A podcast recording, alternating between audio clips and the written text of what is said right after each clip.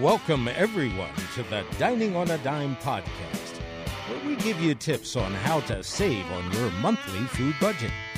Now we give you the absolute best foodie news, and our professionals will give you recipes and cooking tips. So let's get the show started.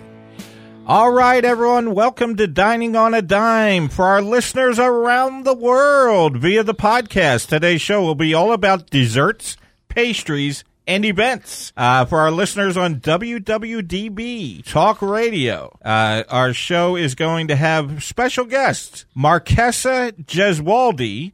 She is the owner of Au Petit Délice in Wayne, Pennsylvania, and Phyllis Jablonowski. She is the owner of Eventricity. And those will be our guests today for our listeners around the world via the podcast. Let's get started. Chef, let's tell our listeners uh, about desserts. We're going to teach you a lot about desserts in the first opening. So pastries, desserts, you know, is, is something. Food cooking is a or is an art. Pastry is a science. Pastry, unless you have a great deal of understanding about food science, I do not suggest that anyone tries to take on pastry just, well, if I mix this and this and this. You know, it takes a long time to understand that, so it's something. I love to bake. I am one of the few people who can go back and forth, and I can be a pastry chef. I can be, you know, front of the house and just working uh, out there, and I can jump back and create dishes. So it is a rare mix of skills, but it's fun. You know, pastry to me is the most satisfying because you absolutely, you know, generate that wow factor. And so many things are important. You know, a, a very cool little interesting thing. There's a war that took place. Yes. The Great Pastry War. It, it took place. It was a battle between Mexico and France, where France actually occupied part of Mexico during that war. And, you know, it started because some French soldiers kind of went into a uh, a French pastry store uh, shop in Mexico, and they damaged the shop. And the pastry chef had some ties to the French governor, the government, and you know the. That's actually in my notes. That's why I was laughing. They demanded to you know to be repaid, and they didn't. And and. A war broke out. That's how important pastries are. So we're really going to get into a lot more when we talk about, you know, Marquesa's business, who is, you know, an absolutely fabulous uh, French pastry shop here in the local area. But, you know, pastries are the thing that warms the heart. Sadly, during the, you know, heart of coronavirus outbreak when everybody was at home, it was hard to bake. I felt like I was out buying illegal drugs trying to get, you know, yeast. I was like, I can't find yeast. I, I, I know how to bake. I could not get pastry flour. I went to the store to get pastry flour. I could not get it. And I'm going to tell you, I'm going to be real honest with my listeners.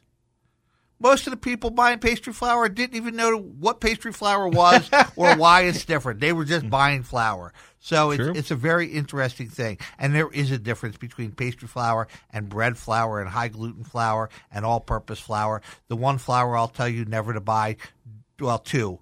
Don't ever buy pre-sifted, because if you think about the idea of we're going to take flour, we're going to sift it, we're going to put it in a bag and put it on a shelf, that's kind of the stupidest thing in the entire world. It's going and the to other compact thing, again. Right. And then the other thing is you don't need self-rising flour, okay? Just add the baking soda, baking powder yourself. Avoid those two. Save yourself some money. But I'm going to go back to you, Kevin, with some of your wonderful things. Yeah, well, you see, I'm kind of like the court jester. I give the fun facts uh, during the show. Uh, the chef is the expert. Amorous is a, uh, a, a talented all-around home cook, talented home, home cook, cook, food photojournalist. But you do not go to me for cooking and advice. I, I can't even make ramen. But I am the court jester, and I will give you some fun facts. The recipe for red velvet cake was made public due to a revenge factor, because when a woman asked for the recipe at a restaurant, they charged her one hundred dollars. She was so angry that she had to pay one hundred dollars for the recipe that she ended up sharing it, and that is how the red velvet cake recipe got out.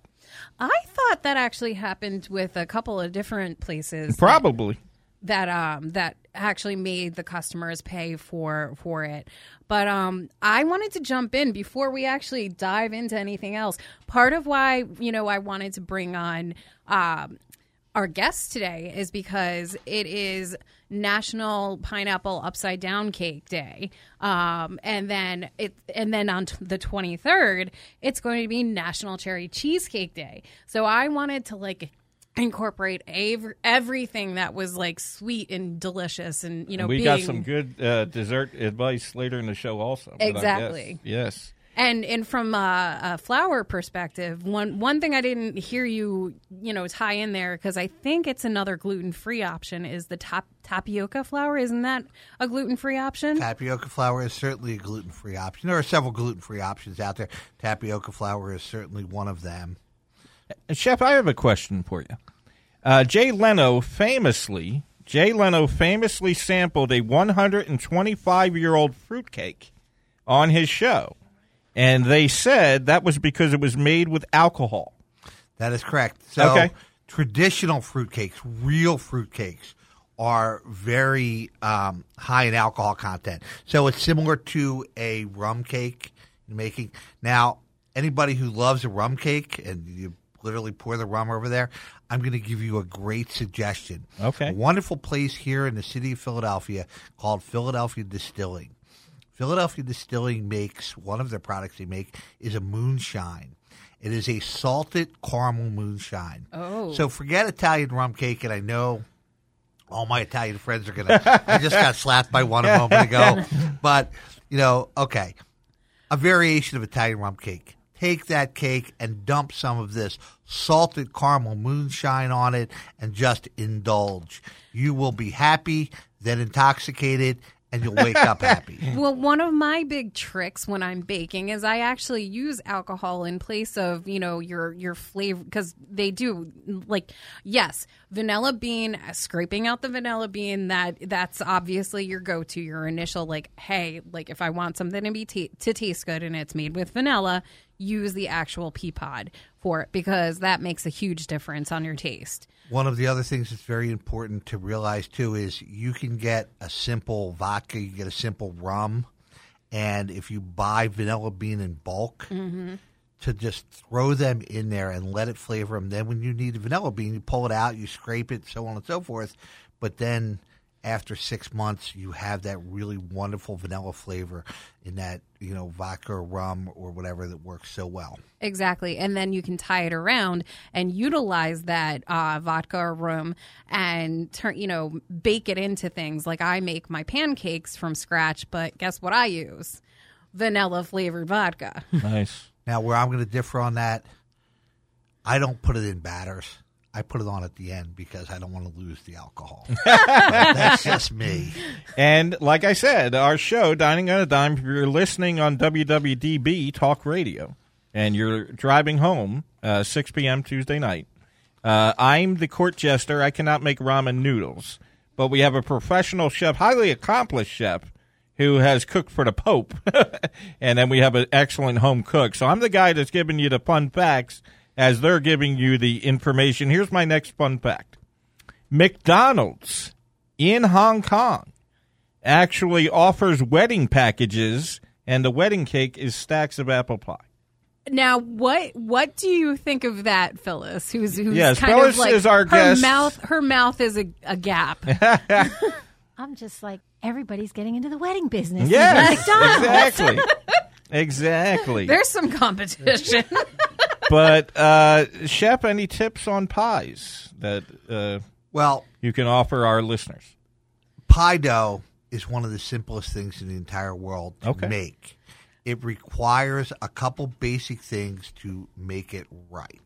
So, first of all, cold water, ice cubes in the water, crushed ice in the water is really good, because when you make your pie dough, you want specks of butter to remain, because when that melts, it spreads all through and makes an extremely flaky pie crust.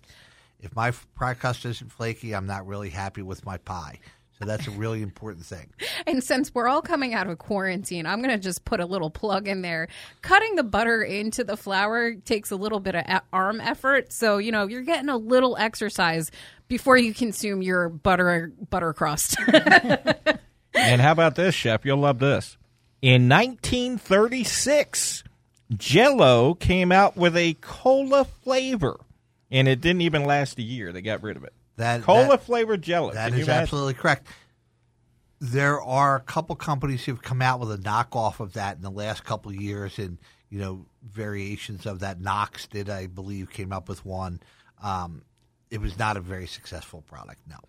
They've and, tried some others, but cola was a real big flop. Do you have anything? I know people that actually sneak Jell-O into other desserts. Uh, do you have anything like I, that? I don't use flavored Jell-Os very okay. often, and even when I make it at home, I try to use a clear gelatin and a lot of fruits, and I make a fruit, a fruit puree and do it with a, a regular, like, Knox gelatin packet. I do it that way.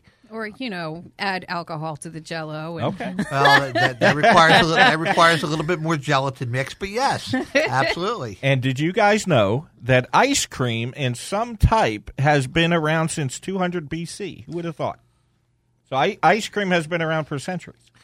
If you're local to the state of Pennsylvania, so we all, you know, clear understanding, Pennsylvania ha- is the number one location for teaching people how to make ice cream. Nice. So Penn State University has an ice cream program.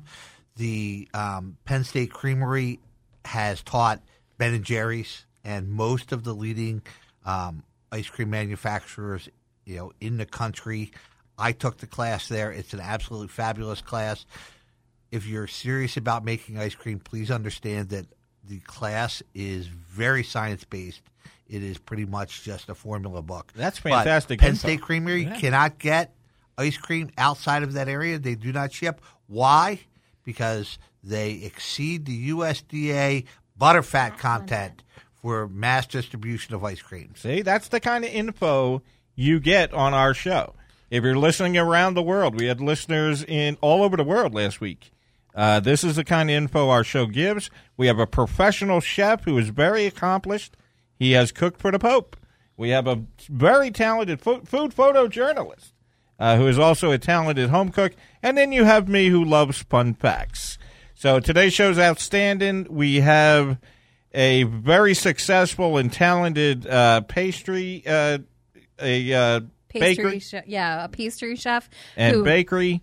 And we also are going to be talking to Phyllis, who uh, is really going to let our listeners on W W D B, she's really going to let them know how to help in uh, the event industry.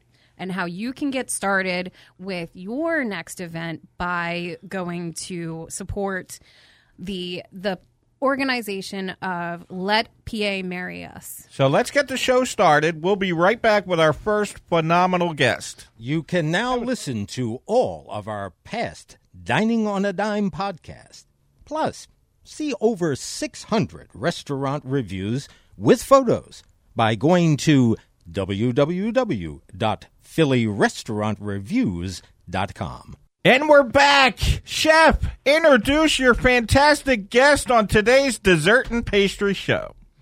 It's an absolutely wonderful honor to introduce Marquesa Gesualdi, who is a wonderful example of the benefits of vocational education.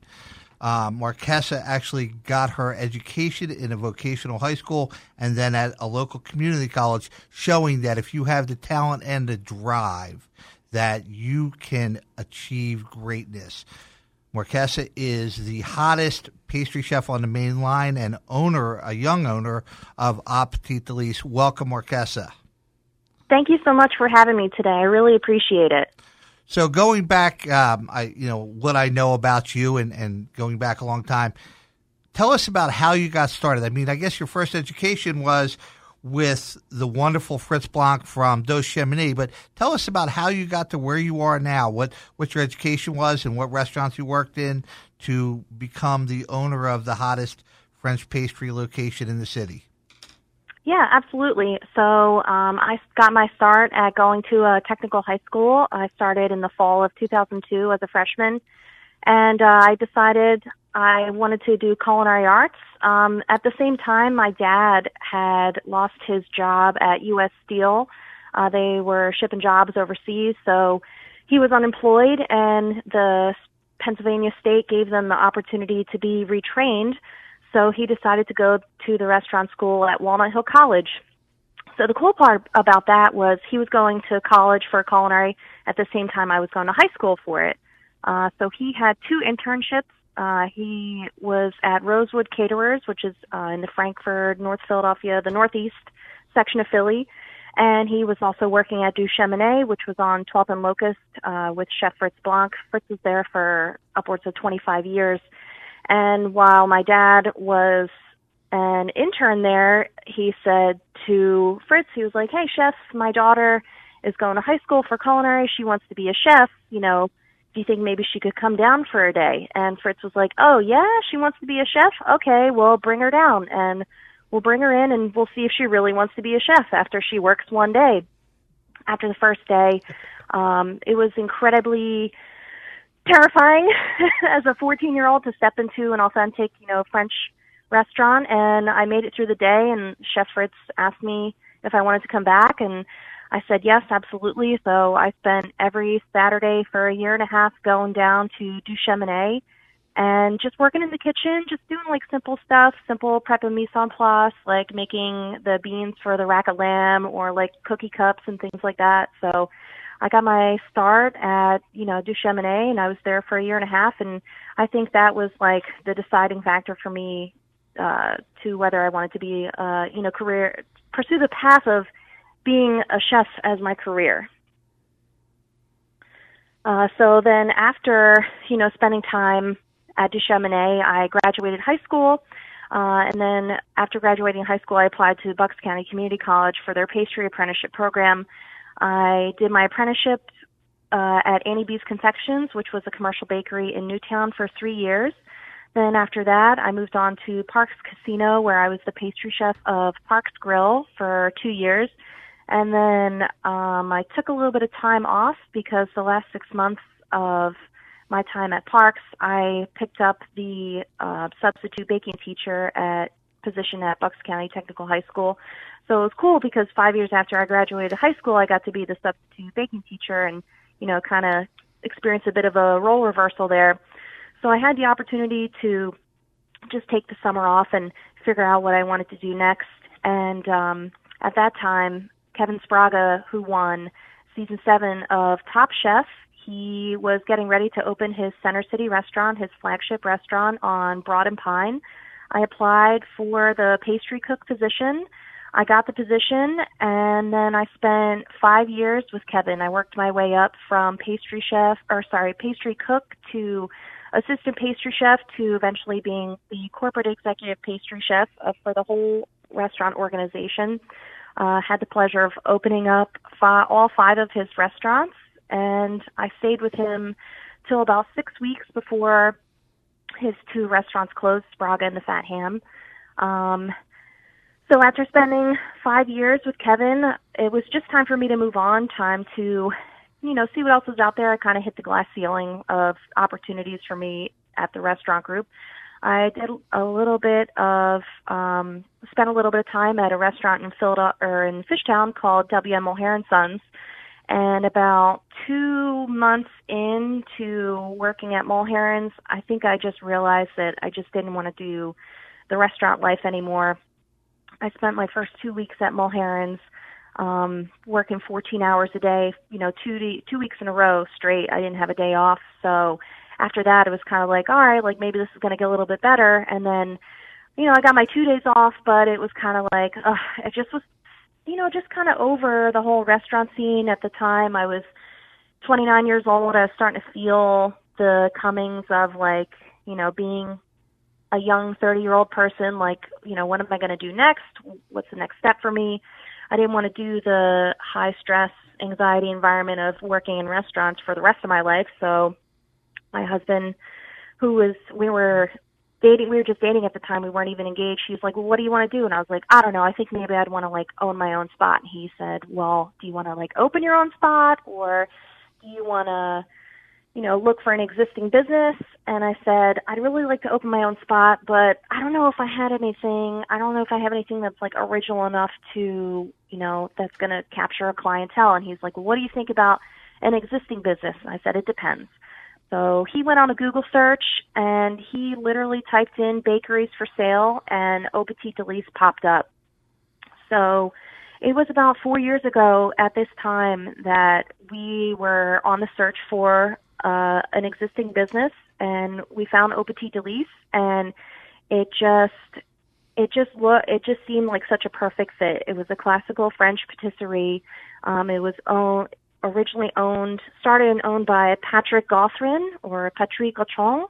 He was the very first pastry chef at Le Bec-Fin with, with George Perrier. Um, so that was really incredible to learn when we were researching the business. And then we got to meet with Patrick and his wife, Nina. And after meeting Patrick, it just seemed like the perfect fit. Um, we bantered back and forth about different people that we knew through the restaurant industry. You know, he's been doing this, he was doing it for upwards of fifty years at this point, and just to see and know and hear that we knew a lot of the same people and just had a, the same vision and the same thought process was really comforting and really reassuring to know that, you know, I could possibly take over his business and carry the torch. Um, and it just, you know, it just made sense. So we found some uh, investors to back the loan and start us up with some working capital. And as of October of twenty seventeen, I had owned the business and Patrick retired. Well, you filled a great set of shoes, uh, having been around and one of our co-hosts Uh, this afternoon, Phyllis Jablonowski. We've been in the wedding industry in the city of Philadelphia a long time, so Au Petit Délice was something we certainly knew well, and their wedding cakes and their, his ability, and, you know, coming from Le Bec-Fin. As a young business owner, what is the biggest differences that you found between the expectations and the vision versus the reality of running a small business? I mean, you came into this at a fairly young age, probably very different in, you know, the expectations versus what the realities are the day to day. And I'm sure there's a lot of people out there who have the idea of starting a small business. So if you can give us a little insight on what you've learned. Yeah, absolutely. So uh, the first thing that I uh, first thing that I learned that took me the longest time to figure out was that I needed to put my ego aside. Um, working in restaurants, I got so used to being like the big fish in the small pond and thinking how great I am and I'm so cool and amazing and I have all the best stuff, and everybody's just kind of like, oh, you're so great. You should, you know, be owning your own stuff and you're so awesome. And I was like, yeah, like I'm cool. I know what I'm doing. And then I just expected that everybody who came to the bakery would just accept that, you know, Patrick retired, I took over, and I thought my stuff was better. I thought I was better. I thought my, you know, poop didn't stink. I thought it was so great and amazing. And uh, that not, that was not the case. Um, it, I learned very quickly that it didn't really matter uh, right at the start. It didn't matter what how talented I was or that I had all these great new ideas.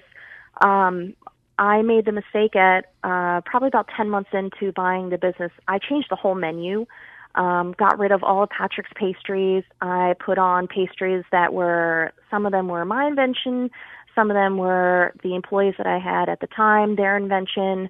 Um, and I just, I, we closed for ten days, and I just like totally flipped the script on everybody. And um, a lot of the, the pastries were poorly executed because I just didn't know what the heck I was doing. Um, I really thought going into this that it was like, oh, if I can, you know, work in a restaurant, I can easily run a bakery. That's no problem. And that did not happen. So after watching my sales plummet like seventy percent over like eight to ten months from the pastries that I had implemented, uh, it was like a real wake-up call when I saw how much debt I was in, how little foot traffic I was getting, how few orders we were receiving on a weekly basis. And it was like, oh God, like what the heck did I do? So at that point, I just decided to kind of flip the script again. And we went back to all of Patrick's original pastries. And once I made that change, I saw the business bounce back immediately.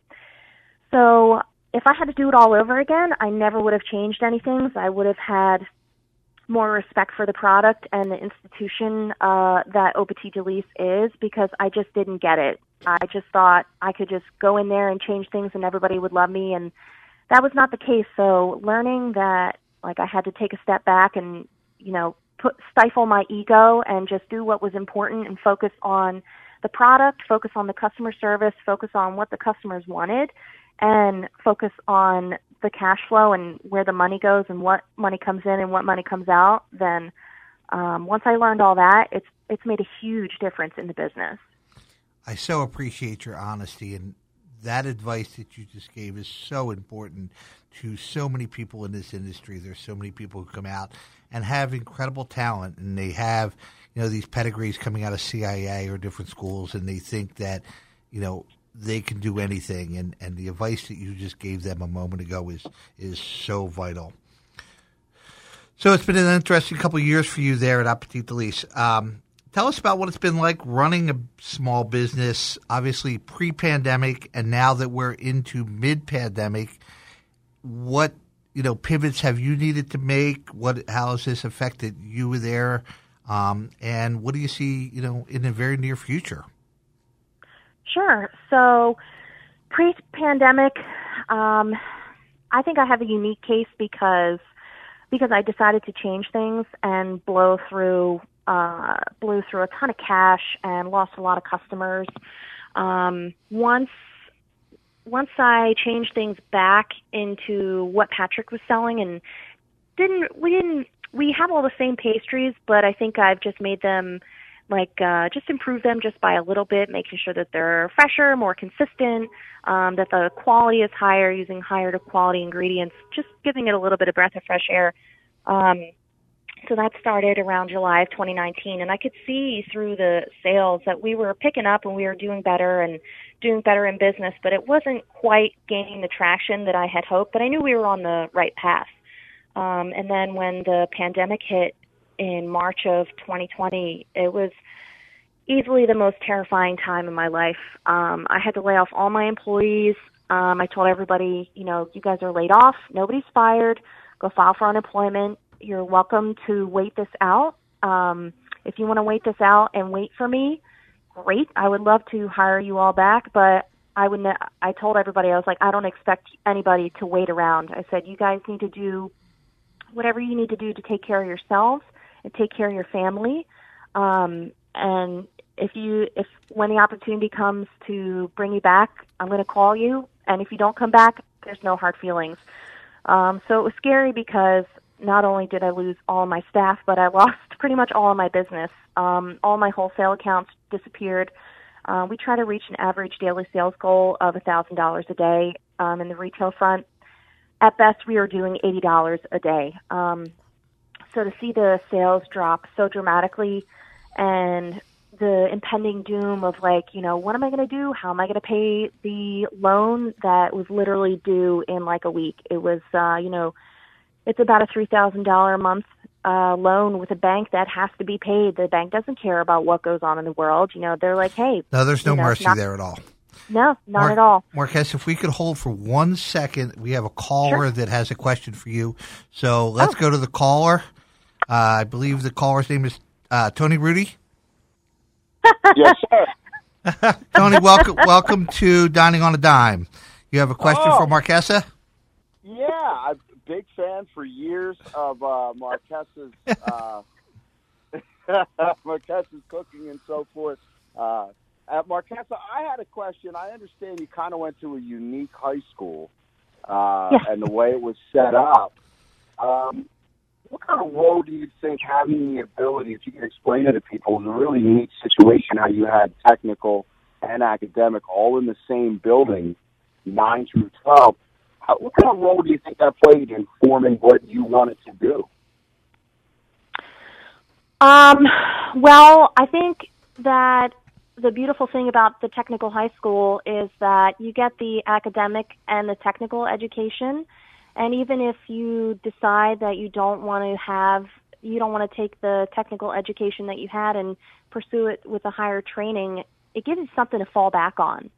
Um, so I, even though I've dedicated my whole life to, you know, baking and pastry and culinary, if I decided that I didn't want to do that if I wanted to be, um, let's say I wanted to be an engineer or an English professor or, I don't know, any an anthropologist. And uh, just knowing that I have that skill and that trade um, to rely on, that I spent, you know, four years at a technical high school learning, um, that for me was one of the biggest benefits of um, of going to a technical high school. It's be- it's become invaluable to me.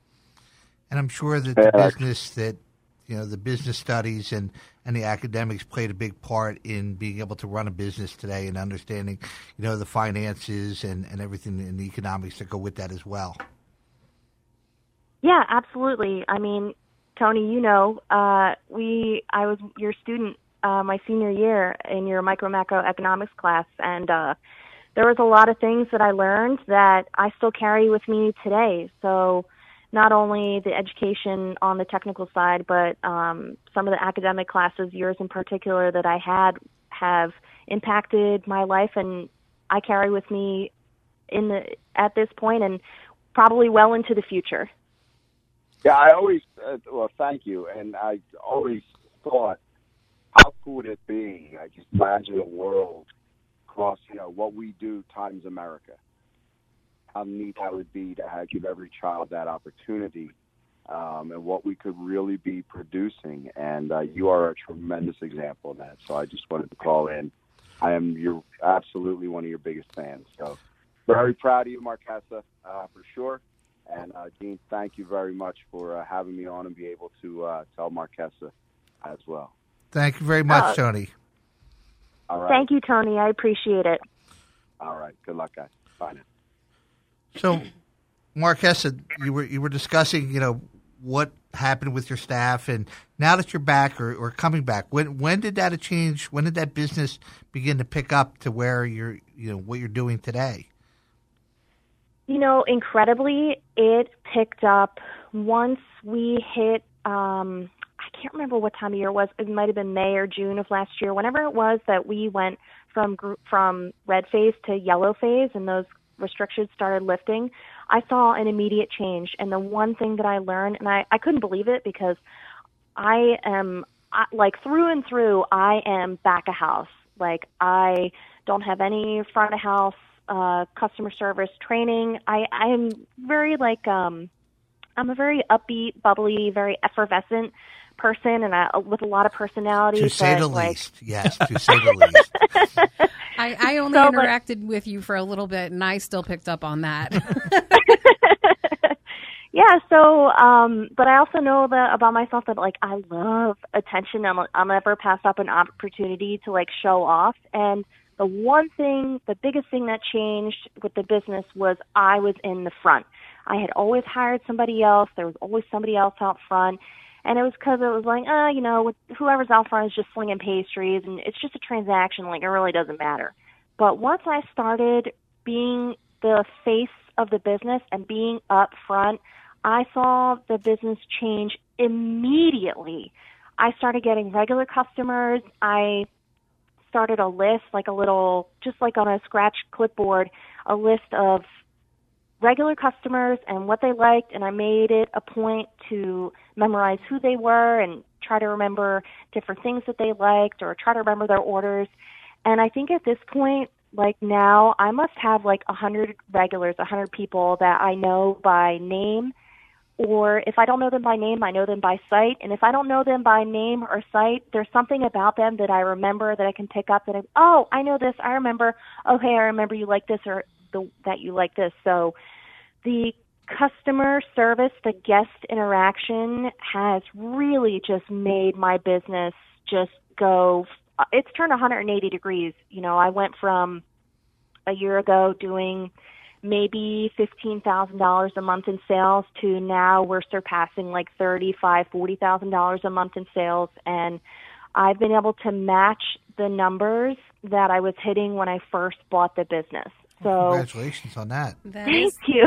That is wonderful. Yeah, it is. And even we um, we did the we looked at the QuickBooks and we did the math. We found that um, July through December of twenty twenty was even better then July through December of twenty nineteen, and that was in the middle of a pandemic.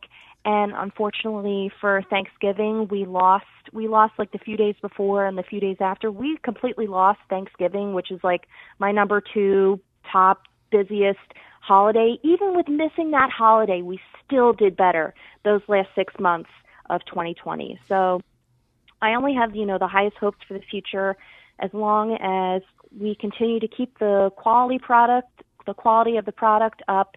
I can continue to be in the front and work with our guests and, you know, just try to be impactful. So one of the one of the great takeaways I took from working with Kevin Sbraga was he would sometimes come in and sit down on pre pre-shifts with us, especially if we had like a big like Saturday night service, and he would always reiterate, he would say, it's not, you know, two hundred reservations. It's two hundred opportunities to make a an impact on every single guest that is coming in through the door. And just being able to work with Kevin and his vision and his perspective on guest interaction and um, just customer service and guest service is what I think subliminally really helped shape the way that I interact with people in the front now. And I realize now, I, I see it in the numbers and I see it in my customers' faces, that having that kind of a positive attitude and treating people as though they're guests and, and they're, they're not a transaction, I've been able to see my business turn around completely. That's amazing. Now, Marquesa, speaking and turning back over to customer service and making an impression, um, I have to say that, you know, you are like visually your desserts um, are amazing and stunning. You know, and so what are some of the things that you offer inside your your shop? But also, you know, this is, I would love for you to promote, you know, what you sell and and describe some of the delicious, like the fruit, the mixed berry fruit tart. That was amazing and beautiful. Um, and then, you know, before we have to let you go, um, before you we have to let you go, uh, I would also like to find out where we can find you. Well, we don't know that because Amaris did not share any of those wonderful things she brought back. I have to say, none of them made it to the studio today. Okay, but that's okay. Phyllis and I are going to come out one day and, and take a look. And, and hopefully your business is going to get much busier after our next guest does her presentation on, you know, the growth of weddings in the city, in the state of Pennsylvania. But yes, if you could tell us a little bit about, you know, what your specialty products are, what what you're, you know, really proud of that you're doing there. Yeah, absolutely. Um, so one of the things I'm actually most proud of is taking the existing pastries and turning them gluten-free.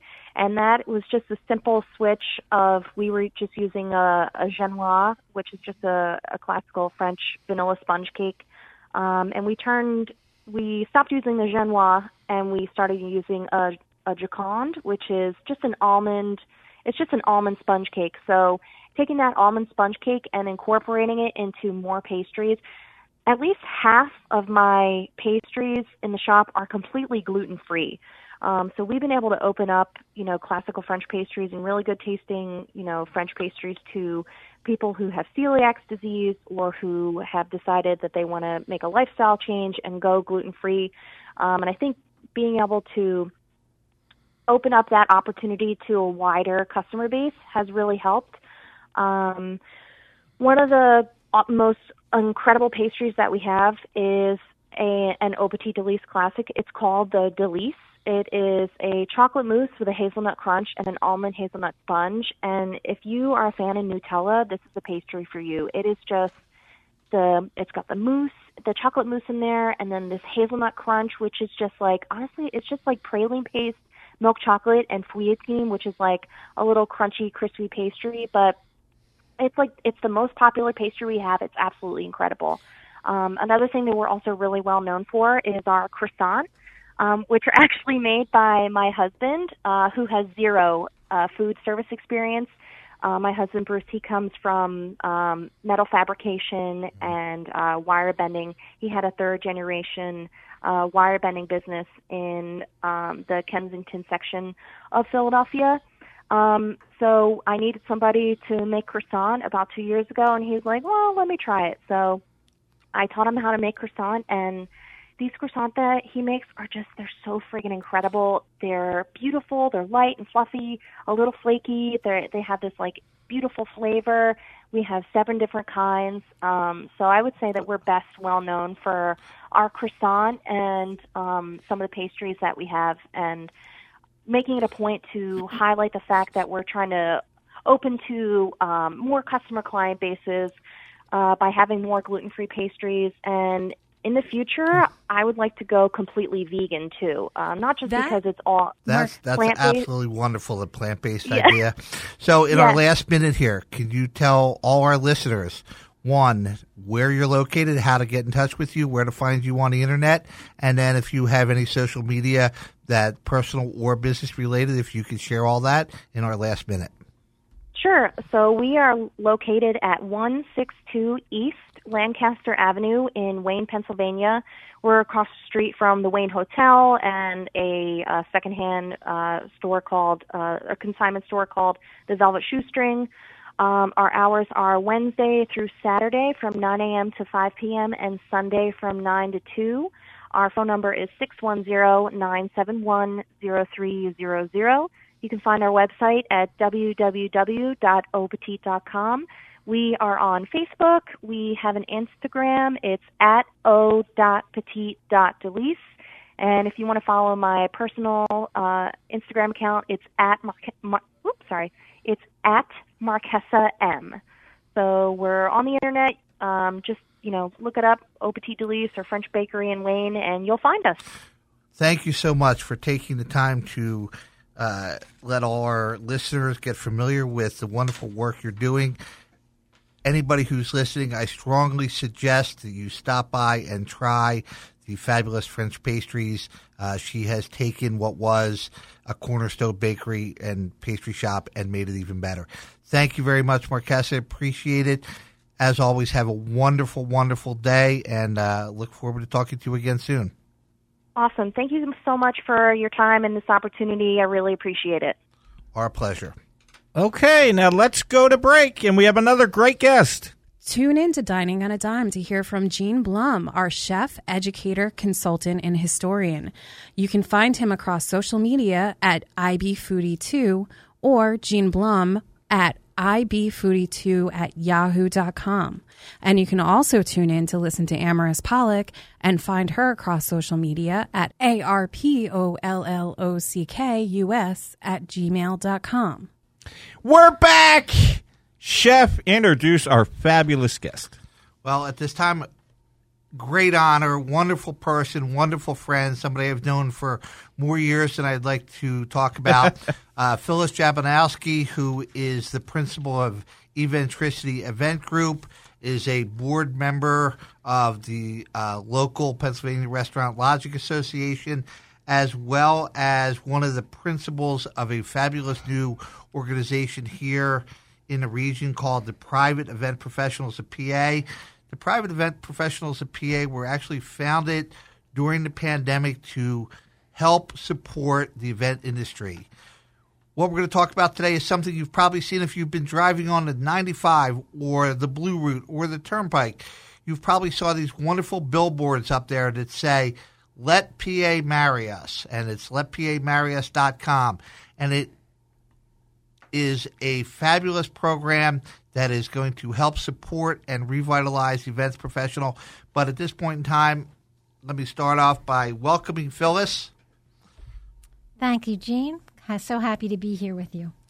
So, Phyllis, tell us, what is the catalyst? What What is, well, let's, let's start actually going to what is let P A marry us dot com? What's it all about? So let P A marry us dot com is a wonderful program where we let the public have a chance to have their voice be heard to get weddings and private events back up and running in the state of Pennsylvania. So what it does is if you can go to let P A marry us dot com, you actually get to click and send our wonderful governor um, an email or a tweet or a text message that says, hey, we would love weddings to happen in Pennsylvania. And there are so, several different areas there. So if you're a, uh, a couple, you can go there and there's a place for you. If you are family and friends, there's a place for you. If you are an event pro, there's a place for you. And if you are a venue, there's a place for you. And our goal is actually to get ten thousand emails to the governor's desk so that we can have an impact in moving the needle and trying to get things open again in Pennsylvania. So when you say get things open again, uh, you know, we all know that restaurant industry is moving along and the governor is, you know, opening up restaurants and all. What's different in the event world? Funny you should ask that. Uh, that's really kind of the why PEP was started. So the hospitality industry has many facets to it. Certainly restaurants are one, and we see that there is a path forward for them. Hotels are another. There seems to be a path forward for them. But as far as the private event side, there's no plan and no path forward for private events. And so what we tried to do is get a voice that was um, a little stronger, right? We are typically many, many, many organizations, um, and, and what we found is we did not have a seat at the table. And so we started uh, the PEP, which is the Private Event Professionals of Pennsylvania, in order to get those voices together and to kind of sing from the same song sheet and to get a little bit uh, louder voice in the state.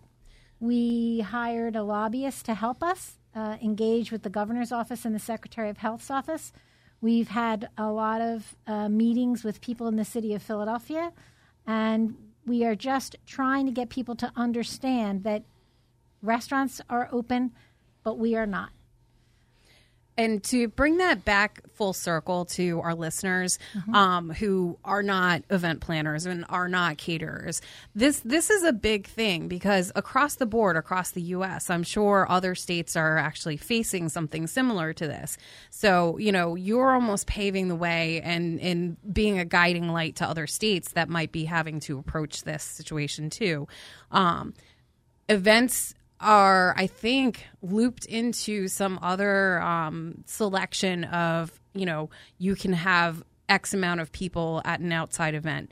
And and I would hope that what you're doing uh, would get the governor, the government to listen and, and give you a separate, you know, place you in a, into a separate entity so that people who are listening can go, okay, now I can have my wedding, you know.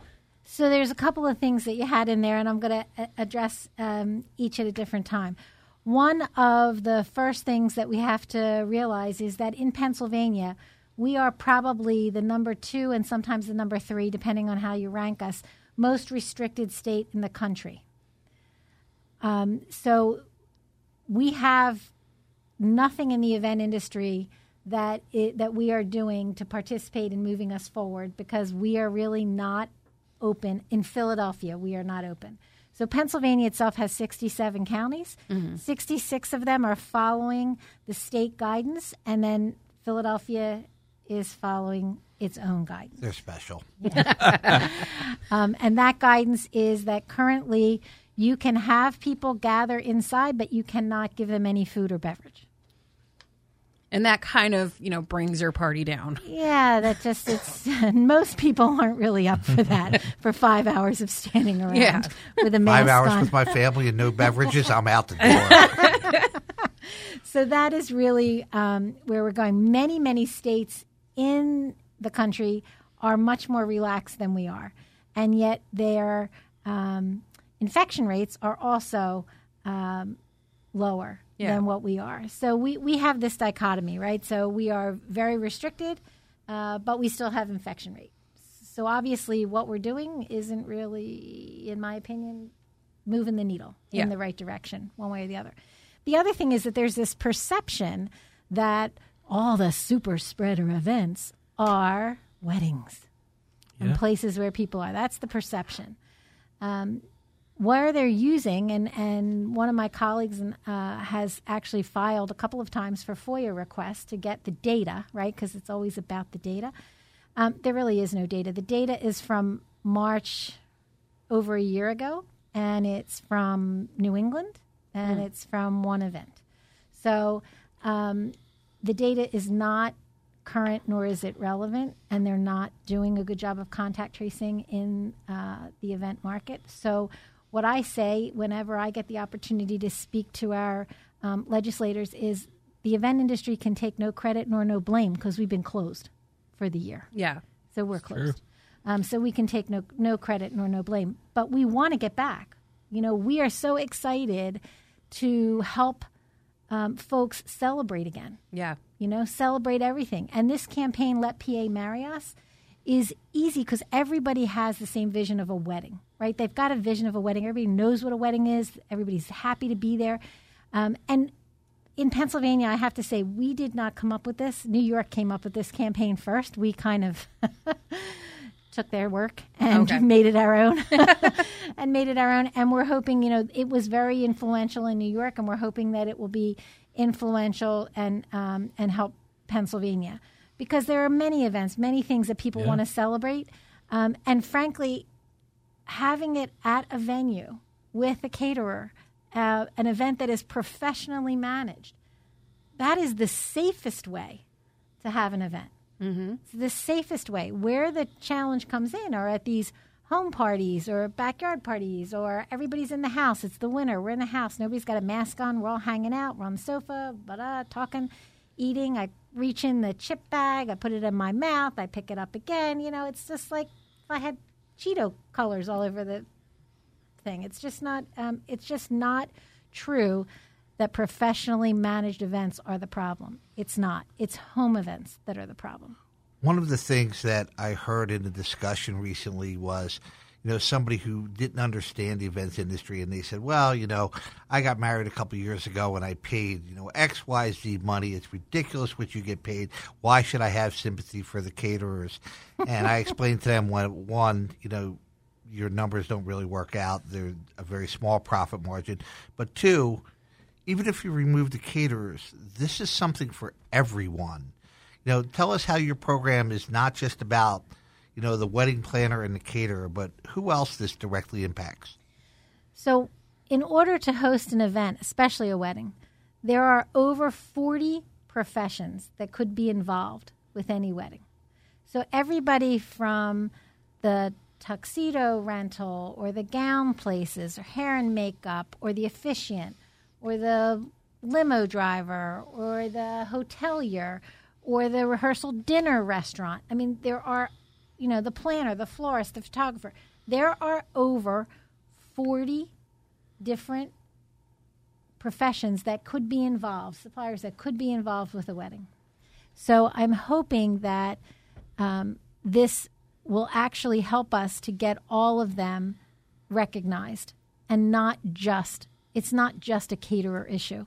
There's really a lot of people. If you look at it, hospitality is the number two economic driver in the state of Pennsylvania as far as employees go. And we have a, a ninety percent of our employees out of work. Yeah. Well, one of the other things that, you know, is, is a big concern now, I know, you know, with the governor and, and the city of Philadelphia is that the city is not, as we discussed, following any type of guidelines that the state, you know, puts forward. So is there any hope to be able to get through to the, you know, governor or to the mayor of the city of Philadelphia? Is there any plan that this might help that situation? You know, we are certainly hoping so. We have reached out and through our lobbyists and through um, individual efforts through the P R L A, um Ben Fletcher, Melissa Bova, John Longstreth. Um, we have really done a lot with trying to um, engage and get a seat at the table. They haven't really wanted us there, frankly, but we keep going anyway. We just like the kid that just keeps showing up and turned away, and we just show up again. Perseverance. Yeah, that's what, that's what we do. But it's really important because all of us need, you know, we are starting to see things open up in the suburbs. So Pennsylvania ha- lost weddings before to New Jersey because, you know, this virus is very smart. It knows not to cross the, the river and it knows not to cross from Philadelphia into Montgomery County. It's, so, al- it's also know. proven to be adaptable where it's the most dangerous after certain parts of the evening. That's correct. But I, I just want to interject real quick. Yeah. Uh, we talked to Dominic from the Drexelbrook, yes. and he made he, his interview was eye-opening about the catering and event industry. But go ahead, Phyllis. Yeah, no, and, and Dominic's one of the founders of P E P. So, yeah. um, you know, now as we're starting to open, our our colleagues in Philadelphia are really stuck because they don't have anything. Yeah. Dominic and guys in the suburbs are starting to open a little bit.